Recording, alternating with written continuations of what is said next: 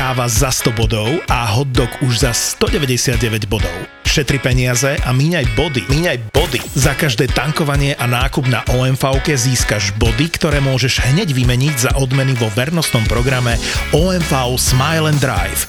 Od umytie auta po koláčiky, bagety alebo minerálky. Zábavu v podcastoch a úsmev za volantom ti prináša ó em vé Smile and Drive. Smile and Drive. Všetky podcasty ZAPO sú nevhodné do osemnásť rokov a vo všetkých čakaj okrem klasickej reklamy aj platené partnerstvo alebo umiestnenie produktov, pretože reklama je náš jediný príjem.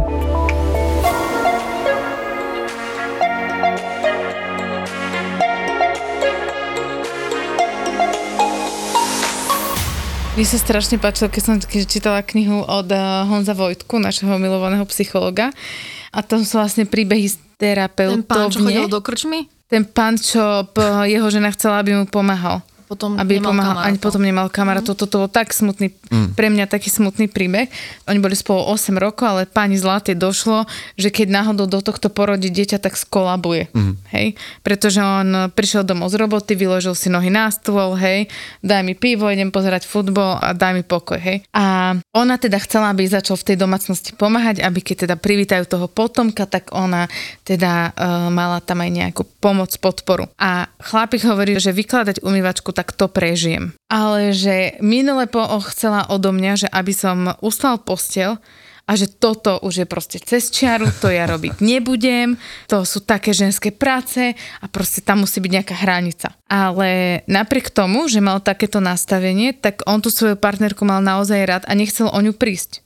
A vedela, že keď to nezmení, takže on o ňu príde nakoniec. To bolo veľmi pekné v tej knihe, ten prerod toho muža, a to je jedno teraz, akýkoľvek partner by to bol, že toto je pre tú jeho partnerku naozaj dôležité. Long story short, pán začal pomáhať manželke v domácnosti a jeho kamaráti sa s ním prestali baviť. Ale najlepšie, čo sa mohlo stať, lebo keď máš okolo seba takýchto mužov, tak sa tvoj život nikdy nezmení.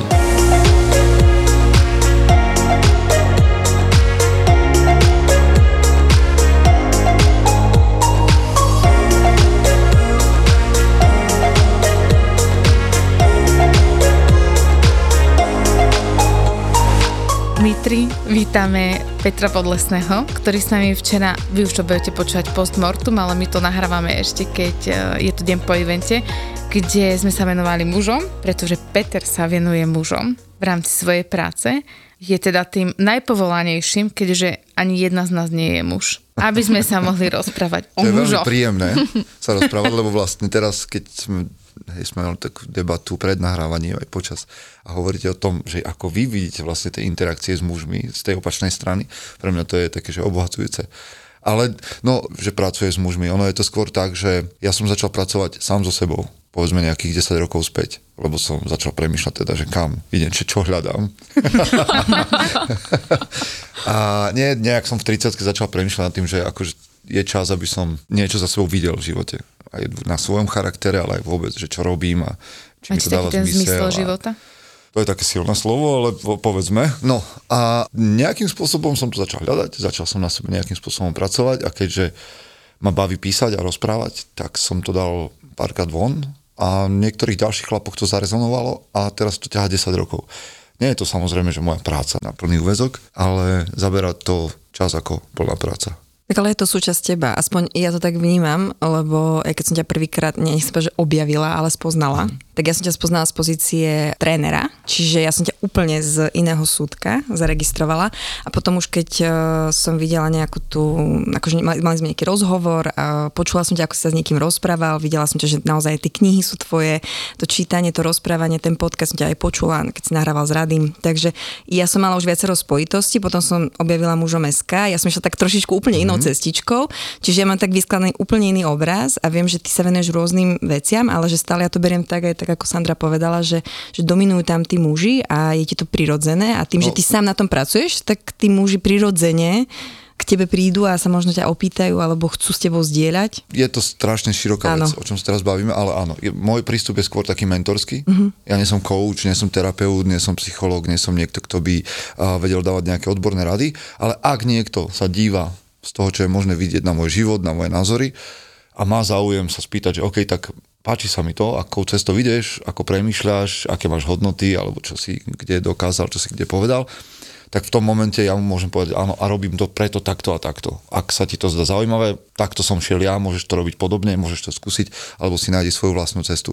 A to sa deje presne cez to všetko, cez knihu, ktorú som napísal, cez podcasty, my s chlapmi robíme eventy, víkendovky na Slovensku, konferenciu, plavíme sa sem tam po mori s nimi, že robíme také, že päť šesť dní v Chorvátsku, dáme chlapov na loď a necháme ich hovoriť o ich vzťahoch, o, o ich vízii, o tom, na čom potrebujú v živote makať. No. Takže tých vecí je x, ale ja som fakt akože len dobre za tých desať rokov som nazhromaždil a mám nejaký prehľad o tom, čo sa deje v tom maskulínnom vesmíre, kde spadajú aj všetky tie podivuhodné veci, ktoré nájdeme aj na Slovensku, aj v zahraničí. A teda mám nejakú knižnicu a niečo mám načítané, ale stále sa to snažím robiť tak nejak, aby som tomu ja rozumel, že o čo mi ide. Mm-hmm. Lebo si myslím, že netreba to zbytočne komplikovať. Vieš, že keď sa ma ľudia pýtajú na to, že chlap príde za mnou a že potrebuje že disciplínu v živote. A ja mám to svoje obľúbené, že teraz sa ma pýtajú, že keď si spomínala to trénerstvo, že no ako robíš to, že každé ráno vstávaš a cvičíš? No tak, že ráno vstanem a cvičím. Mm-hmm. Vieš, to akože ja tam neviem podať žiadny, že desaťbodový postup, že ako to máš robiť. Bože, ako mám chodiť skôr spať? Ľahni si, keď je deväť a spí. No, čiže takto nejak vyzerá moje poradenstvo. Mm-hmm. Čiže ja, k čomu volám chlapov, je, aby prestali byť pasívni. To je všetko. Pasivita je rakovina mužovej duše, to je moja obľúbená prúpovidka. A ty potom na, v mestách a na sídliskách nachádzaš tých mužov v strednom veku, povedzme, alebo hej, nejaký po štyridsiatke, ak sedia v tých gaučoch a vlastne už len čakajú, že jak to doklepú do dôchodku a, a tam sa pôjdu ešte poprechádzať s obsom a tam to končí. Čiže ja volám mužov do akcie, lebo informácie už majú všetky. To je inak vec, ktorá ma najviac desí. Všeobecne na akomkoľvek takomto človeku. Toto bude veľmi bizarné, ale jeden z mojich najväčších strachov životných je, že by som žila nudný život a že by som žila presne takýto život. Ja sa toho desím, ale tak, že ja keď vidím niekoho, kto, to, kto tak žije, a ja viem, že niekomu to vyhovuje. A ja to úplne rešpektujem. Ale ja, to je jediný moment, kedy dokážem pochopiť, ako sa cíti Sima, keď dostane anxiety a tak, že ja normálne sa chcem, že dovracať interne sama v sebe, že ja chcem odtiaľ normálne okamžite odísť preč, lebo ja, ja som, že Ježiši Kristia, ani normálne sa začne celá triasť, že bože, nie, nie, nie, toto sa mi nemôže stať. Pri tej predstave, že takto by mal vyzerať môj život, ja som zdesená. Ja som sa chcela vrátiť naspäť k tomu, ako si rozprával o tom, že ty tých mužov zoberieš, alebo teda respektíve možno oni prídu za tebou a sa stretnete a idete na tú loď alebo čokoľvek iné, že akí muži za tebou chodia? Alebo takto dá sa to vôbec akože špecifika, že aký muž za tebou chodia, lebo... Akože tak nudne štatisticky by som ti mohol vytiahnuť, že kto každý počúva, aká skupina mm-hmm. naše podcasty. Áno, alebo... a z takého tvojho vnímania. Ale čo je pre mňa veľmi... A keď si spomínala tú loď, ono to je, my máme takú maličkú bárku, hej, žiadnu veľkú loď. To keď sme vystupovali minule, v, chodíme v Chorvátsku po ostrovoch a vystupovali sme v prístave a prechádzal som cez všetky tie lode, kde sedeli, že americkí a rakúsky dôchodcovia a naša naozaj, že malá drevená loďka, kde sa vojde akurát tak dvadsať chlapov a, a naozaj tam žijeme pri sebe. To je jeden z tých momentov, ktoré sú pre mňa zaražajúce, že práve tam prídu chlapi, ktorí majú tridsať, štyridsať, päťdesiat rokov a tie príbehy a to, čo oni tam zdieľajú svoje životy, to je úžasné, lebo jeden chlap, ktorý je od Prešova z nejakej dediny a nevytiahol v živote pety za hranice Slovenska a prvýkrát je niekde a druhý vedľa neho sedí, ktorý chodí zachraňovať uh, opice do Južnej Ameriky a títo dva ľudia sedia vedľa seba a vymieňajú si rovnocenne svoju životnú skúsenosť a to, kto kde koho môže posunúť. Ja mám našťastie, alebo teda možno aj to, čo robíme a vôbec akože ten duch toho mužom es ká, tej maskulinity, ťahá ale chlapov, ktorí v nejakom momente pochopili, že chcú so svojím životom niečo robiť. Mm. A že proste ten potenciál muža je inde, ako to, čo sme spomínali, že sedieť doma na gauči, alebo že robiť osem štyri. Ale akože to nemám nič proti tomu, hej, tú dvanástku si niekde odtiahni, len ja vysvetľujem mužom, že musia rozumieť tomu, že to nie je tvoje hlavné boisko. Že to tvoje zamestnanie nie je tvoje hlavné boisko, lebo ty keď odídeš odtiaľ, zajtra tam bude niekto iný. Môžeš tomu musieť dať aj srdce, dušu, všetko, ale keď odídeš, zajtra ťa niekto zastúpi. Ale sú miesta, kde to, že tam nebudeš mentálne, alebo svojou celou bytosťou fyzicky, bude mať oveľa väčší dopad. Napríklad tvoja rodina, napríklad vzťah s tvojou partnerkou, napríklad vzťah s tvojimi priateľmi, s tými, s ktorými si vyrastal. Tam buď prítomný. Choď do práce, rob čo máš, rob to dobre, rob, tiež sa z toho. A ale nepovedz len, že tuto je moje boisko a potom sa deje to, že teda ten muž príde z práce, má pocit, že má dobojované, lebo on akože makal, zabezpečoval. A on do toho vzťahu potom už nepriniesie nič, lebo daj mi pokoj, ja som unavený, ja som mal teraz proste osmičku, šialenú naháňanie, neviem čo.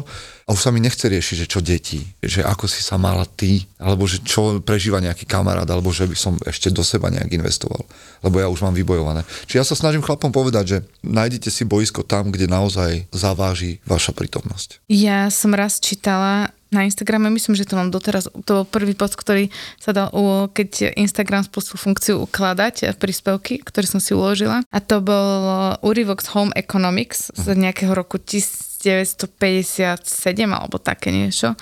A myslím si, že presne z tohoto pramení, že muži majú pocit, že toto je presne tak, ako by to malo byť. Že tie ženy ich nemajú, alebo ten partner ich už nemá zaťažovať a on im má vlastne, ich má pemperovať na to, aby oni mohli podávať ten výkon. A aj v tejto príručke domácej ekonomiky sa písalo, a ja si prisahám, že si to pamätám doteraz, lebo to úplne som si to uložila. Jedna časť bola, že uh, utište deti pred príchodom manžela, wow. aby deti nekričali, umyte ich, uh, pekne ich spravte krásne babiky, lebo sú to jeho anjelikovia, mm-hmm. ale musia byť dostatočne reprezentatívne a tiché, aby ho nevyrušovali. Ďalšia bola, že nezabúdajte, on už má toho dosť mm-hmm. a vy mu nemáte ho prečo mu rozprávať, že čo sa vám stalo, alebo nebodaj čím sa trápite, na to nie je prístup. Nesmie ísť ani pračka, ani myčka, ani žiadne zvuky, ktoré by ho vyrušovali. A najlepšie, a toto bol klinec, že nezabudnite, keď ten manžel príde domov, nezabudnite, bože moje, normálne bolí ma mozog, keď to hovorím, mu pripraviť vankuš pod nohy a dať mu jeho obľúbený drink do ruk. A to čo bolo ešte raz? To, to bola, že príručka satíra? Domácej ekonomiky nie. Domácej ekonomiky? To nebola nejaká divadelná áno. hra? Home, e- Home Economics, áno. Z päťdesiatych rokov na podporu manželstiev. V štátoch, hej, niečo. Áno. Teraz mňa zaujíma, Peťo, že ako to je v skutočnosti, lebo veľakrát podľa mňa my ženy počúvame, že toto je naozaj to, ako by to tí muži chceli. Akože dobre, tak sa poďme baviť o tom, že sa kto by nechcel, aby mu ostatní padali k nohám, vám slúžili a vytvárali mu životný komfort, hej, dobre. Ale je toto nejakým spôsobom život, ktorý ti zabezpečí rast osobnostný, alebo akože nejaký charakterový, mentálny, duchovný, duševný, že toto je niečo, čo ťa bude ubíjať a z muža zostane karikatúra. Karikatúra toho potenciálu, ktorý ja v mužoch vidím. Ja vždy hovorím mužom, jedna vec, že život je ťažký a potom zomrieš, to si majú osvojiť, lebo proste tak to je. A toto je najlepšie nastavenie, z ktorého môžeš vychádzať, vieš, lebo už potom to bude len lepšie, keď si toto predstavíš. Ale my sa v mužom es ká sa bavíme o tom, že muž by mal chrániť, zabezpečovať, tvoriť a viesť. Potom hneď ženy vybehnú, že a čo my to nemôžeme robiť, môžete? A ja hovorím o mužoch. Hej, čiže chrániť, zabezpečovať, tvoriť a viesť. Ale kde, ako, to musí muž skúmať. Čo to znamená? Lebo dnes nemusíme zabezpečovať my muži. Ženy sa postarajú o seba samé. Čiže nám ako keby odpadla jedna starosť a my teraz by sme mali tápať, že zrazu nám ubudla jedna povinnosť alebo jedna úloha. A čo s tým? Ale ja hovorím mužom, že no dobre, ale veď my nemáme zabezpečovať len nuly a jedničky na kreditných kartách, ale že tak prichádzaš do vzťahu, tak zabezpeč tam pokoj, alebo zabezpeč tam pozornosť, alebo zabezpeč tam svoju prítomnosť. Čiže za mňa to je o tom, aby muži rozumeli, že práca, OK, môže sa tam realizovať, a je dôležitá, máme pracovať, máš pracovať aj na ťažkých veciach, ale nie je tvoj jediný priestor. A to znamená, že sa tam nekončí táto tvoja úloha, ale že keď prichádzaš domov, tak tam začína ten naozajstný zápas. Nie, že ty prichádzaš do nejakého inkubátora, kde sa o teba postarajú, ale že prichádzaš na miesto, ktoré je dôležité, aby si tam investoval, aby si tam tvoril, aby si tam bol rovnocenný partner. Hej, ale to je presne to, čo sme sa bavili aj na liveku, inak to si môžete pozrieť na Instagrame a takisto aj včera na evente, že ono to všetko vychádza z toho, že v akom prostredí už terajší muži, lomeno chlapci, vyrastali. Takže keď boli naučení na takýto full service a ty ako žena preberieš tento full service a non-stop mu ho dávaš, tak áno, to je presne, čo si povedal, že no komu by sa nepáčilo, že príde domov a že to proste má. No, čo chlapcov nenaučíme, to muži nebudú vedieť. Tak. Hej? Ale vieš, bavíme sa o tom, že čo nenaučíme chlapcov a mňa automaticky vybieha z tých našich vzorcov, jak žijeme v našej kultúre, že ako keby to mali robiť ženy. Hej? Že ženy by mali učiť chlapcov, aby boli dobrí muži. A ja si naopak myslím, že žena vie, a teraz to možno bude trošku na hrane a kontroverzné, ale že žena dokáže vychovať z chlapca dobrého človeka, ale muž dokáže vychovať z chlapca dobrého muža. Hej, že tie atribúty maskulinity, ktoré sú mne vlastné ako mužovi, ja viem oveľa jednoduchšie odovzdať niekomu mladšiemu. A to ja nejdem porovnať, že či je dôležité, že aby si bol dobrý muž, dobrý človek. Pre mňa to je rovnako dôležité a preto je tam tá úloha oboch partnerov, rodičov, muža aj ženy. Ale vnímame tú výchovu trošku inak a prinášame tam tie svoje prvky. A to je dôležité. Hej, že ak by to mali robiť len ženy, tak si myslím, že budeme mať dobrých ľudí, ale keď vychovajú single mami, chlapcov, tak sa veľakrát stretávam a nebol to raz. Ale naozaj za tých desať rokov som sa stretol viackrát s tým, že keď single mami vychovajú chlapcov, takže sa u nich vôbec nedieje ten spor o zdvihnutú dosku na vecku. Lebo ten chlapec necíka postojačky. Lebo to nemal kde vidieť, nemá to akože prečo robiť a mama chce mať dosku dole. No tak je jednoduchšie tomu ustúpiť. A ja viem, že to je taký triviálny, hlúpy mm, príklad, ale že ja mám teda pocit, že jednoducho, keď vychováva iba žena, tak vytvára prirodzene kultúru, alebo teda aj tú kultúru výchovy alebo rodín takú, ktorá je jej vlastná. A že práve preto potrebujeme aj mužov, aby vstupovali aktívne do toho, čo to znamená, hej, keď chlapec rastie. Toto hovorí veľmi veľa aj psychológov, aj Ľudo Dobšovič to hovoril včera, že je veľmi ťažko vlastne vychovávať deti, mm-hmm. pretože deti kopírujú svojich rodičov. A že jednoducho, je úplne jedno, či ti niekto povie, že ženy nemôžeš byť, keď potom príde vrazy, hej, napríklad svoje, že to som vyhrotila. A to isté platí u tých rodičov, že keď, a toto to, to budem polemizovať ako nerodič, ale že keď dieťa vidí, že ako sa tí rodičia chovajú, to je stokrát viac ako to, čo ti tí rodičia povedia. Jasné, no tak vychováme príkladom. Že, že nakoniec proste ty budeš kopírovať. U nás doma bola napríklad, že moja mama bola taká, že najlepší príklad je, keď som sa učila na príjmačky na medicínu, na ktorú som sa nedostala, že keď som sa učila, bolo, že dvanásť hodín v noci a moja mama, že chod si lahnuť, kašli na to. A môj otec, keď prišiel, tak ten, spravím ti kávu? Hej? A ja som vďačná inak za to, že oni sú úplne neprotipoli, lebo v jednom prípade by som nemala žiadnu ambíciu, uh-huh. a v druhom prípade by som bola extrémne prehrotená. Čo sa... Smieš sa, že som? Nie. Aj keď to vonku tak nevyzerá, tak že vraj sa blíži jar. A neviem ako vy, vy už ste upratovali, vy už ste mali jarné upratovanie, ja to už mám za sebou. Nie, že by som ja upratovala. Lebo... Došla Hilda a upratala. Lebo áno, áno, to mne sa nechce, za to vďačím svojim pomocným škriatkom. Ale ešte ma teda čaká upratovanie v skrini, lebo sa musíme pripraviť na sezónu jar-leto dvetisíctridsaťtri. Ja ako starý známy Monk a mister Proper tiež upratujem v skrine a ja celkom často upratujem svoj šatník, lebo tak ako by Zuzka povedala, nakupujem si tie veci, že iba na jeden krát. Ale teda shamelessly podporujem fast fashion, čiže bez hanby.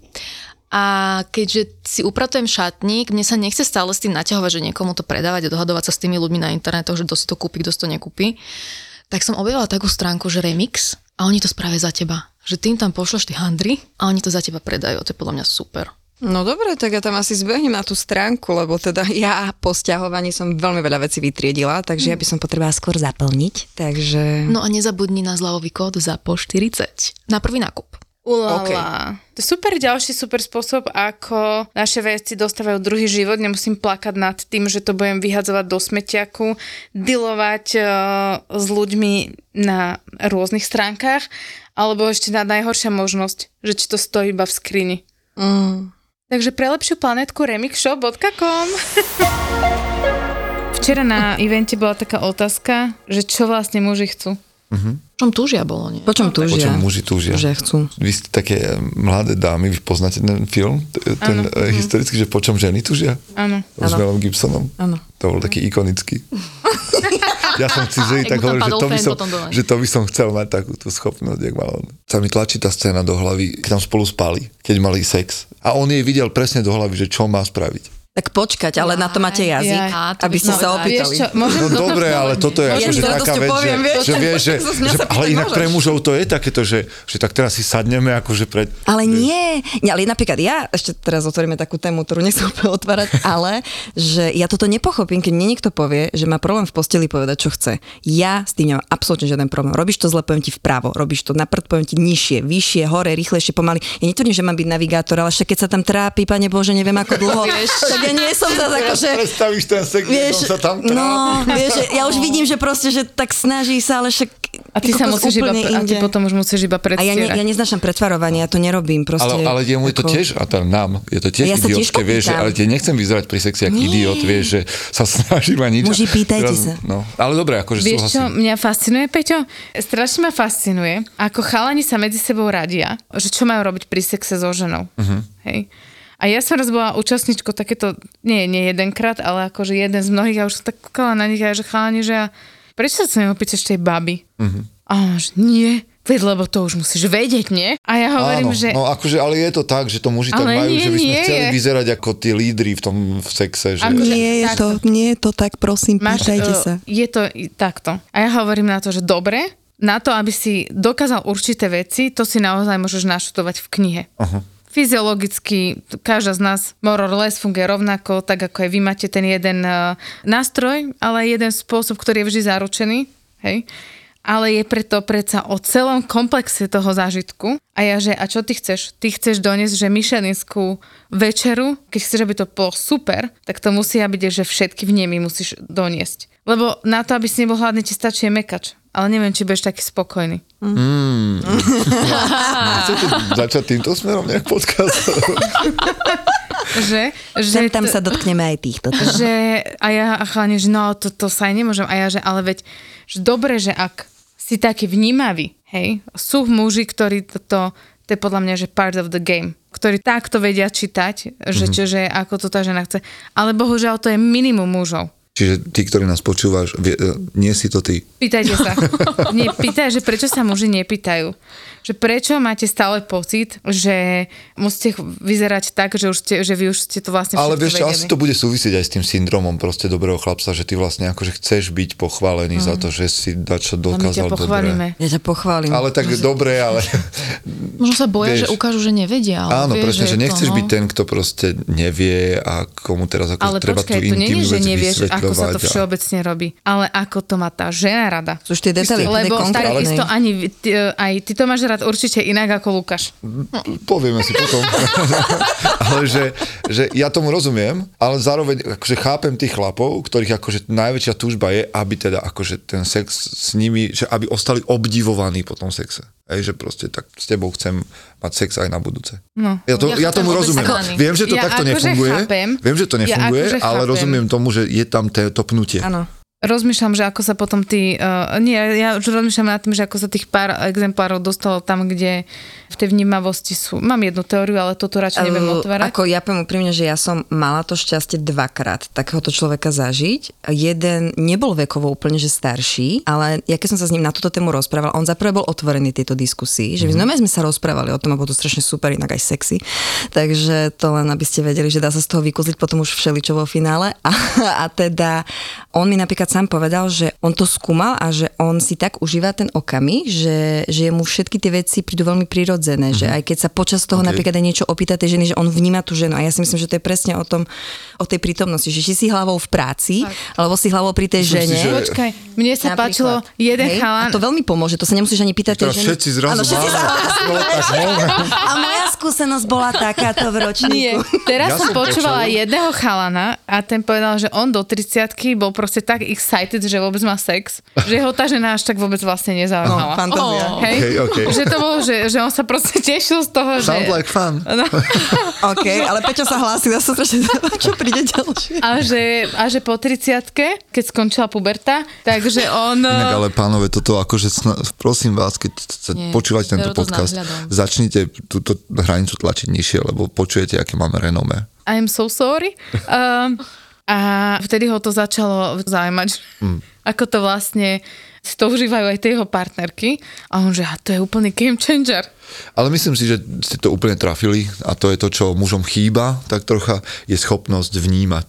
Hej? Že proste som s tou ženou aj predtým, ako začne nejaký intimný čas, proste, hej, že máme sex, tak že, že vnímam, že kto je, jakú... Aha, budem teraz poeticky veľmi, mm-hmm. že, že jakú má farbu duše, že čo ju nadchýňa, jakú má energiu, takú svoju vnútornú, či to je človek, ktorý je na emócie, ktorý je možno slobodnejší.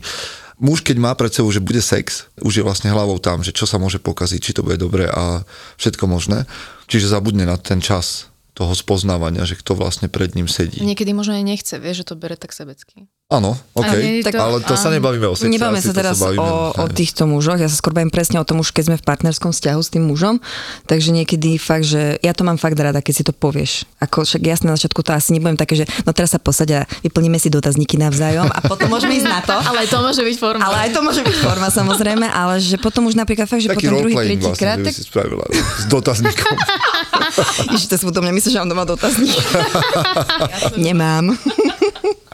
Ale že proste, že mne to príde veľmi prirodzené a je to na škodu podľa mňa, ak to niekomu nepríde prirodzené, alebo že sa urazí, alebo že je z toho taký, lebo dá sa to podať rôzne, môžeš to podať vtedy v tej akcii, alebo predtým, alebo potom a tiež už asi poznáš toho partnera, vieš ako otvoriť možno tú tému, ale že nebala by som sa toho, ani tých mužov, že fakt, že radšej nech sa tí muži opýtajú tej ženy, s ktorou sú, ako proste prídu do krčmy za kamarátom a že počujem. A... Ale nie tak akože medzi, že... medzi, reči medzi chlapmi o sexe sú, sú. sú, ale to nie, to je súťaženie za každý. To je ako, že ty len vlastne chceš dokázať potvrdiť tú hodnotu v kláne. Máš ten kmeň a tých svojich mužov mm-hmm. a ty chceš tam niečo znamenať. Okay. Tak myslíte, že kto z chlapov akože debatuje o tom, že chlapi, že mne ten sex vôbec nejde? Že ja neviem, čo, kde mám noha, ruka, vôbec dýcham, nedýcham, tri minúty sa, vieš, myslíš, že chlapi sa takto rozprávajú o sexe, že akože čo im naozaj prechádza hlavou, to... ale povieš, že dobre, pôjde, dobre bolo. A to je všetko. No nie je tak, akože tak chlapi sa môžu rozprávať o sexe, ale vždy je to podľa mňa o tom, že muži, keď sa rozprávajú o sexe medzi sebou,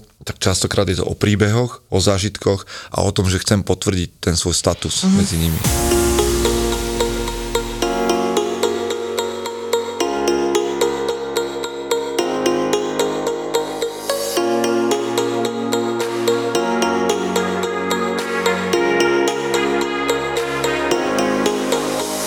Ja mám ešte taký názor, že dievčatá od malička sú vychované na to, že ty musíš byť vlastne zodpovedná a že podľa mňa to nie je len tým, že my máme menštruáciu a vy nie a odvtedy sme vlastne schopné plodiť deti, blablabla, ale že nás aj spoločnosť, aj celkové to nastavenie je, že ty sa musíš starať, ty sa musíš naučiť variť, ty musíš vedieť upratovať, blablabla. A chlapci nemajú žiadny takéto, ja to nechcem nazývať, že tlak, vieš, ale takéto vedenie. Áno, že ale vieš, že my sme že... vlastne vyšli z toho, že... Lebo chlapci sú väčšinou na tom, že ich, tam je to pemperovanie, hej, že, že žijú jak vo, vo vatičke. No, pre, ale vieš, že toto je výchova, ktorá fungovala, alebo mohla dobre fungovať pred sto rokmi, kedy dievčatám hovorili, že áno, toto sa všetko naučte, lebo na tvojom manželovi je, keďže je fyzicky silnejší, aby zapriahol kone, stiahol drevo z lesa a tak ďalej. Hej? A tamto rozdelenie roli nejakým spôsobom sedelo, hej. Lebo si to príroda vyžiadala, aby sme nejak fungovali. Taká okay. Spoločnosť. Áno. Ale tým, že sme odišli sto rokov niekde, tak mužom odpadla robota stiahovať drevo z lesa a stále v hlavách niektorých ľudí je, že mužské a ženské práce. To znamená, že ženám ostali práce tak ako pred sto rokmi, zabezpečovať teda tú domácnosť. A muži majú mužské práce, ktoré ale nerobia. Pre mňa ani nie je dostatočná motivácia, akože hovoriť mužom, že robte domáce práce, aby vaše partnerky sa cítili šťastne, alebo čokoľvek. Robte domáce práce, lebo to je normálne, že nebudeš žiť ako prasa. Proste. Postaraj sa o seba. Šimpanz dokáže naložiť umývačku riadu. Tak, tak ja, to... ale Peťo nemí. Ale dokáže to. A ty, keď to nedokážeš, tak máš problém. Máš problém, keď nevieš vôľovo sa zaprieť, ako, ako ja hovorím o mužoch, keď nevieš proste vôľou spôsobiť, že nie je to nepríjemné, ale urobím to a bavíme sa o umývačke riadu, tak budeš mať v iných situáciách o mnoho väčší problém. Alebo muž príde domov, či už k matke, alebo k manželke, alebo pre niekoho to je to isté, a, a príde s tým, že on je nervózny, lebo je hladný. Tak kde je tvoje sebaovládanie? Ty keď si nervózny, lebo si hladný, tak sa najedz. Alebo sa najedz predtým, ako prídeš domov, lebo na tvoje emocionálne výkyvy nikto nie je zvedavý, že ty si nervózny, lebo si hladný. No. Tak prepáč. Nie, to je super. Ja to presne to isté hovorím, že svet není tvoj terapeut, aby ich zaujímalo, ako máš. Presne tak. Vlastne. Ale to akože, preto hovorím častokrát chlapom o seba ovládaní, že, že to je jedna z, muž, z mužových cností, ktorú má pestovať veľmi racionálne, že áno, viem, ja som tiež tým prechádzal, ale proste viem, že sa s tým dá pracovať. Tvoja úloha je tu prinášať nejakú pridanú hodnotu, ne aby si tento svet o teba staral.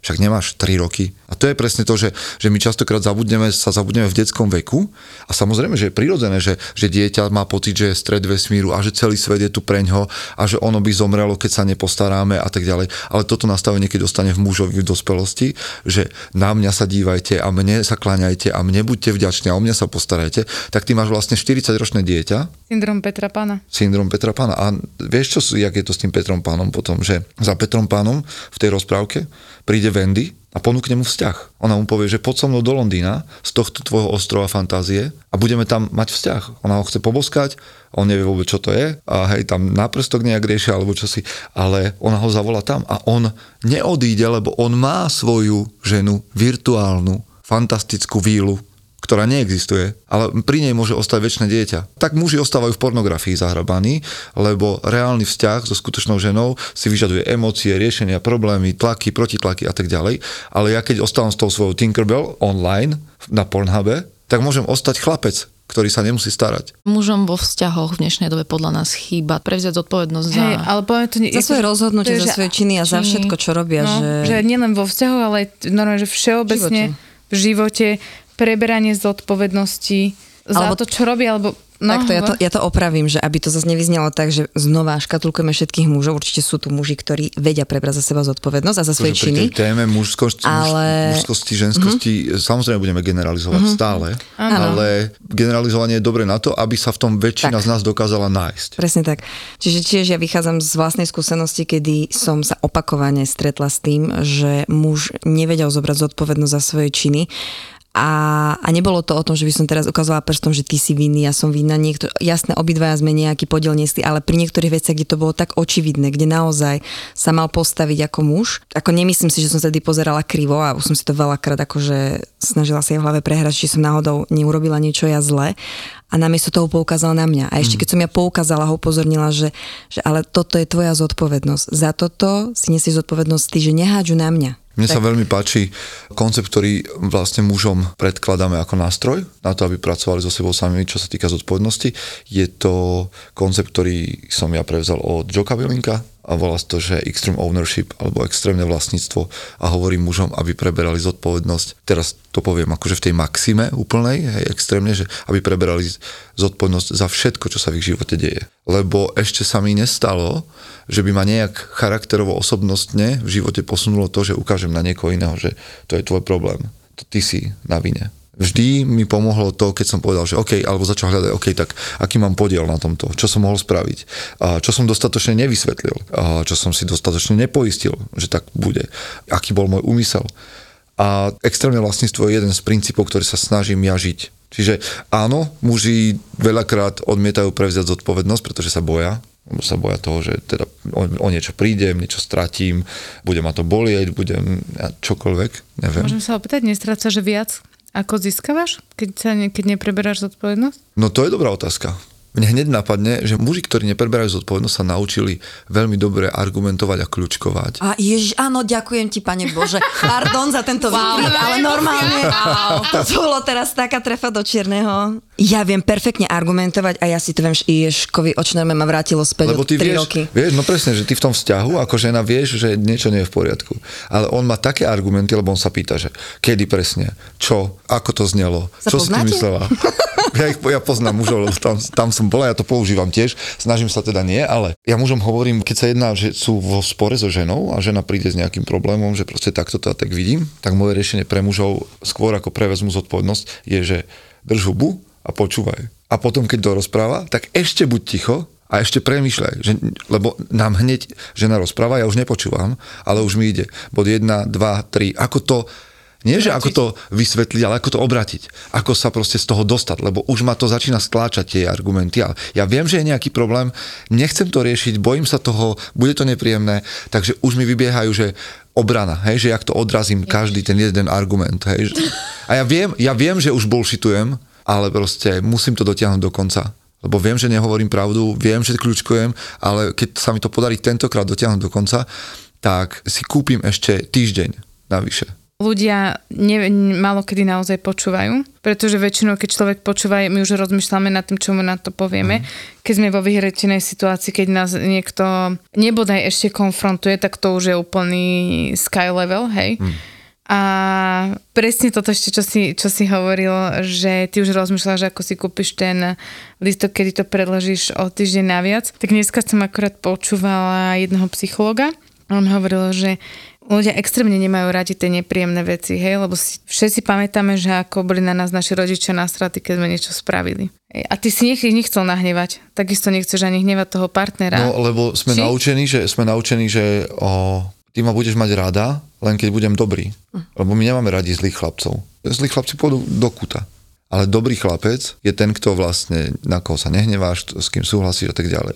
Čiže ja nechcem byť v konflikte, nechcem robiť veci, lebo potom ma nebudeš mať rada. A tak si kúpim ešte čas, sľúbim, uvidíme. Hej, ten argument mužov, že musím si to premyslieť, ešte počkáme, uvidíme. Vy ste taký tak premyšľavý, taký zádumčivý. Ale to sú všetko iba akože také, vieš, také, také finty, že aby sme si kúpili čas a nenahnevali vás.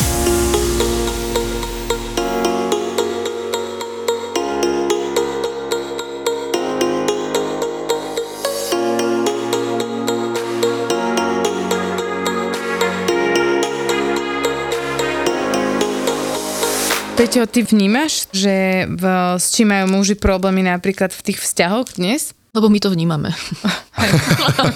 We can tell. Toho ženského hľadiska. Ale že či to cítite aj vy, alebo to cítime iba my? Ja nie som veľmi vzťahový človek, to je asi, asi hmm. jeden problém. Že ja to otvorene poviem, že ja musím budovať vedome vzťah a častokrát bývam zo vzťahu unavený. Ale jedna z vecí je, čo muži nemajú radi a mali by sa to naučiť, to zase akože nechcem hájiť, je, že musíme, že stále dačo rieši, že stále musím niečo riešiť, že vždy ako keby vyriešime jednu vec a príde nová, alebo že už sme to riešili, už to bolo vyriešené a ona vlastne po pol roku povedala, že sme na tom istom bode, kde sme boli. Ale myslím si, že to je len ilúzia, v ktorej fungujú muži, hej, že vlastne neriešia veci skutočne, že nejdú do hĺbky toho, čo sa deje, nedoriešia to a vždy sa im to vráti. Ale myslím si, že ak sa bavíme o vzťahoch, tak muži sú častokrát unavení z toho, že stále musím niečo riešiť. Furdačo. Furdačo. Furdačo. Mne chýba, že nie sú takí, že muži činu. Ale zase druhá vec, my sme sa so Zuzkou zhodli, čo som si čítala poznámky, že ty si to čo napísala, že gentlemanstvo, jak to bolo? No takto, ja mám takú, že poloskúsenosť, hej, že mám na päťdesiat percent mužov v mojom živote tvoria gentlemani, ale ja mám mm. na to taký, a teraz toto keď poviem nahlas, to budú počuť. Ja mám na to už také svoje uvedomenie, že aj ja musím dať priestor tomu mužovi, aby bol gentleman, ja som to kedysi nerobila, teraz ja to robím. Ja neotvorím dvere ani bohovi. No, to je presne napríklad dvere, ďakujem. Že ja som bola, že strmhlá. No, ďakujem, proste, to je vážne hovorím. Akože ja už keď vidím, že sa nemá kto, čo keď takto, keď už sa nemá kto, ale... tak už tedy potiahnem aj ja, ale že ja vždy počítam v hlave, no, že mám pár sekúnd nadýcho, výdycho, kedy mu dávam ten priestor, že všimni si, že môžeš otvoriť dvere. Samozrejme, keď to nevidíš, to je jak tlk nič, tak jasne, že si ho otvorím. Áno, a dokážeš to, však to nie je o tom. Ale čo sa týka toho gentlemanstva, tak ja to mám našťastie tak päťdesiat na päťdesiat, že bude to totálny gačo a celé zlé, ťa ide z toho vytrepať, alebo potom je to vyslovene o tom, že fakt ja to milujem, to je dole kabat. Vetrovku podať, mm. podržať, ja dvere, otvoriť dvere, počkať, odviesť. Ja mám... aké hrozné, ja to milujem. Toto sú pre nás úplne highlighty. No, ale toto je zaujímavé, no. Lebo mne to príde ako úplne prirodzená vec. No, ale mne na to, si, ale... to si menšina. No takto, mne to napríklad prišlo až od istého veku, keď môj striko to začal pri mne robiť. Ako keď mala som, bola, som to asi nevš... ja som si to nevšimala, ale už keď som bola staršia, som mala možno šestnásť, sedemnásť, osemnásť a boli sme von, zobral ma na kávu alebo niečo také a proste on mi vyzliekol kabát. A ja som skoro odpadla. A ja som mu to ja... podala pri tom stole a on mi potom vysvetlil nejaké veci a ja odtedy reálne som to mala v hlave, že toto je štandard. Ja len pri tom chcem poznámku zase poslucháča mužom, ktorí teraz ako začínajú plakať nad tým, že jak si ženy nechcú dať a feminizm a vlá. Shut the fuck up. Vážne, lebo proste toto je taký plač zbytočný, no. Že budú teraz, že sú utlačané, lebo im otváram dvere, ale buďte ticho. Nie. Vážne. Proste otvorte dvere a keď ti povieš, že si to nepraje, no tak ich zabuchni. No, to Teraz, keď sme, my sme sa bavili po ceste, že ja som teraz počula jednu, to bolo nejaké video a tam sa nejaký chalán pýtal očividne nejakej baby, ktorá si bola taká, nechcem použiť slovo drsná, ale straightforward pani, priama. A on sa jej pýta, že čo, ty by si chcela nejakého dominantného muža? Že však ty by si, než či by chcela alfa muža? Poprvé neznášam toto alfa, beta, to je úplne, že vraciam sama do seba. O môj wow. Bože, to už nie... Mm, dobre. Nepoďme touto cestou, lebo sa, lebo sa rozhrevem. No ale že či by ona chcela takého, že silného muža. A ona, že áno. A jemu oči vyliezli šesť metrov od hlavy, že čo ty? A ona, že ale že to nikto netvrdí, že ja to nechcem. Ale veď... A ona, že ale prosím ťa, že pri ktorom chlapovi môžem byť taká? No presne tak, vieš, že to je, že silná žena potrebuje mať predsa silného muža. To je prvá vec. Silný muž potrebuje silnú ženu. Jak môže byť, že silný muž si nájde, že slabú ženu, ktorá nepotiahne s ním jeho drive, jeho energiu, jeho vízie, jeho túžby. Jak môže silná žena túžiť po slabom mužovi, ktorý nebude jej dosť stíhať? Keď ho chce opravovať. No. A, a vtedy je to tak, že, že máš nejaký komplex, že tebe, že tebe dáva, tebe dáva zmysel, že sa o niekoho staráš a on ti dáva protihodnotu, že potrebujem ťa. OK. Ale to je issue. Hej, to je problém. Ale za mňa, gentleman, super. Ja mám radšej ešte, že gentle beast. Ja som rád, keď sú muži, že gentle beast. Že máš v sebe tú divočinu, že máš to zviera, vieš ho vypustiť, keď je treba, ale si gentleman. A je to aj na nás ženách inak, podľa mňa, dávať tým mužom priestor, aby boli, lebo tak veľa vecí vieš spraviť sama, asi si vedomá toho, že to vieš spraviť, ale ja to napríklad veľmi rada robím, že ja nechávam mužom priestor, lebo ja viem, že oni chcú mať ten pocit proste, že sú potrební. A, a ja, vieš, a, ale to ja, ja vidím, že to, to, je na, to je naša symbióza, že ja nepotrebujem, aby si mi akože dala pocit, že, že ja to nedokážem a pritom viem, že dokážeš, že akože nehrajme sa akože mm. na, na hlúpych. Ja som rád, že ti to môžem prejaviť, tú starostlivosť. Viem, že ma nepotrebuješ, viem, že to dokážeš sama, viem, že tu vôbec nemusím byť, ale to je o našej spolunáležitosti, že si dávame priestor si robiť dobre v živote, si robiť príjemný priestor, pekné veci, pomáhať si na sebe. Ja mám taký, veľakrát sa stretávam s tým, že už to, že viem, že ma nepotrebuješ, ale že ma tu chceš, není dosť. Že ja si myslím, z môjho úbohého ženského hľadiska, ľudského teraz, že čo je lepšie ako to, že ťa niekto chce, ale nepotrebuje. Presne tak. Ja nepotrebujem partnerku, ale... ani priateľov, ktorí ma potrebujú na to, aby prežili, lebo ja viem, že aha, tak ty ma máš rád pre to, čo ti dávam, a keby som ti to nedával, tak zomrieš a tým pádom to je závislá láska nejaká. Ale že tým, pre tých mužov je oveľa atraktívnejšie, že ten partner ich potrebuje uh-huh. a nezaujíma ich, či chce. Ja chcem mať vedľa seba lagertu, vieš, ktorá akože je schopná kráľovať, ovládať svoj život a prizve ma do toho. A rovnako to urobím ja, lebo ja chcem vidieť jej potenciál a moja úloha je dať priestor, aby ten potenciál rastol. Nie, aby som ja ju držal závislú na sebe. Ja som z toho vždycky taká vykolaj, nie že vykolaná, to je silné slovo, ale vždy veľmi prekvapená, keď niekto povie, že keď sa s týmto stretnem, že vlastne im to je jedno, že či ho chceš alebo nechceš, dôležité je, že potreb, že tá potreba toho, že ty by si si bez neho nevedela poradiť, je viac. A úplne ma zabíja, keď sem tam, nie je to chvála, veľmi často, počujem argument typu, že to čo mám s ňou robiť, že to, že ona už má všetko. A ja, že... Jakže má všetko. Hej, že no lebo ona už nepotrebuje tie moje peniaze, napríklad tá, aby som sa o ňu finančne staral. Hej, že ona je nejakým spôsobom zabezpečená, no, ale alebo nejakým dobre, spôsobom... Však, a teraz, teraz sa môžem že pýtať, že no, a teda čo je v tvojom živote tá pridaná hodnota peniaze? A ja peniaze? Som sa to opýtala. Vieš, tak akože, no tak to je málo. Dobre, tak si zistil vďaka nej, že to je málo. A tak ďalej. Čiže volám chlapov k tomu, aby začali premýšľať o tom, že čo vlastne tvoria v živote a čo sem prinášajú. Je jednoduché brať, ale mojou úlohou je z toho potenciálu, ktorý mi bol daný, dávať.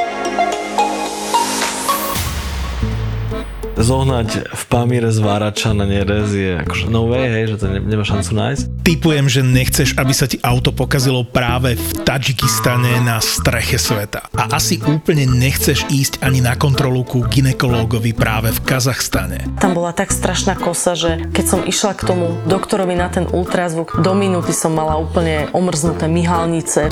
Ale možno zmeníš názor, keď si vypočuješ nový podcast v produkcii ZAPO. To nechceš, že? Aby ti odletelo koleso počas jazdy. Keby som si mohla vybrať, tak nie, nechcem to. Sedela som tam tehotná, takže nie, nechcela som takú vec. Zavesili sme prvé dve epizódy. Nesmrteľné bronko a iránske fitness. A ja som išla zohnať fén do mesta v Iráne. Sama žena. Objav ďalší originál od ZAPO. Podcast Road Trip. Road Trip.